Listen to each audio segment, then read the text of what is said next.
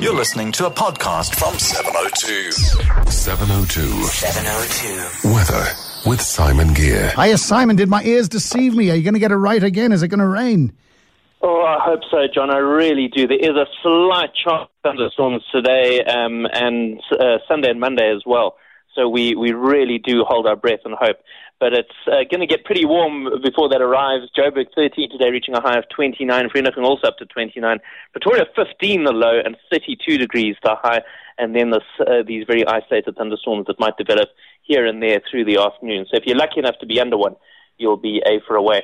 Uh, then, as I said, sorry, uh, not not Sunday, Saturday. We could probably the best chance of showers, and then Sunday as well, and then the next chance probably all the way through on Wednesday. But each of these, just this sort of isolated thunderstorm forecast with you know, between three and five millimeters here and there. So hardly a big uh, soaking rain.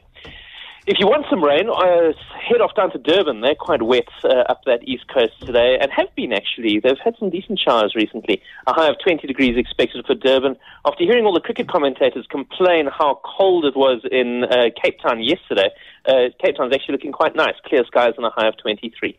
Tell us about uh, doctors and why they should be worried about computers. Yeah, particularly, particularly for just finding the common stuff. This, uh, you know, it's it's been um, a debate for quite a while now in medicine. You know, could we get computers to help doctors with diagnosis, particularly with things like uh, reading um, electrocardiograms and other sort of quite complex pieces of data? Well, now they've done a study and they found that indeed computers are better at picking up common ailments than doctors are, and sort of being able to differentiate between them. But when you've got something rare or something unexpected, that's when a human physician is better. And I don't know about you, but I think I'd rather be able to have someone who could pick up the really odd stuff, uh, and I'll I'll try and figure out the common stuff for myself.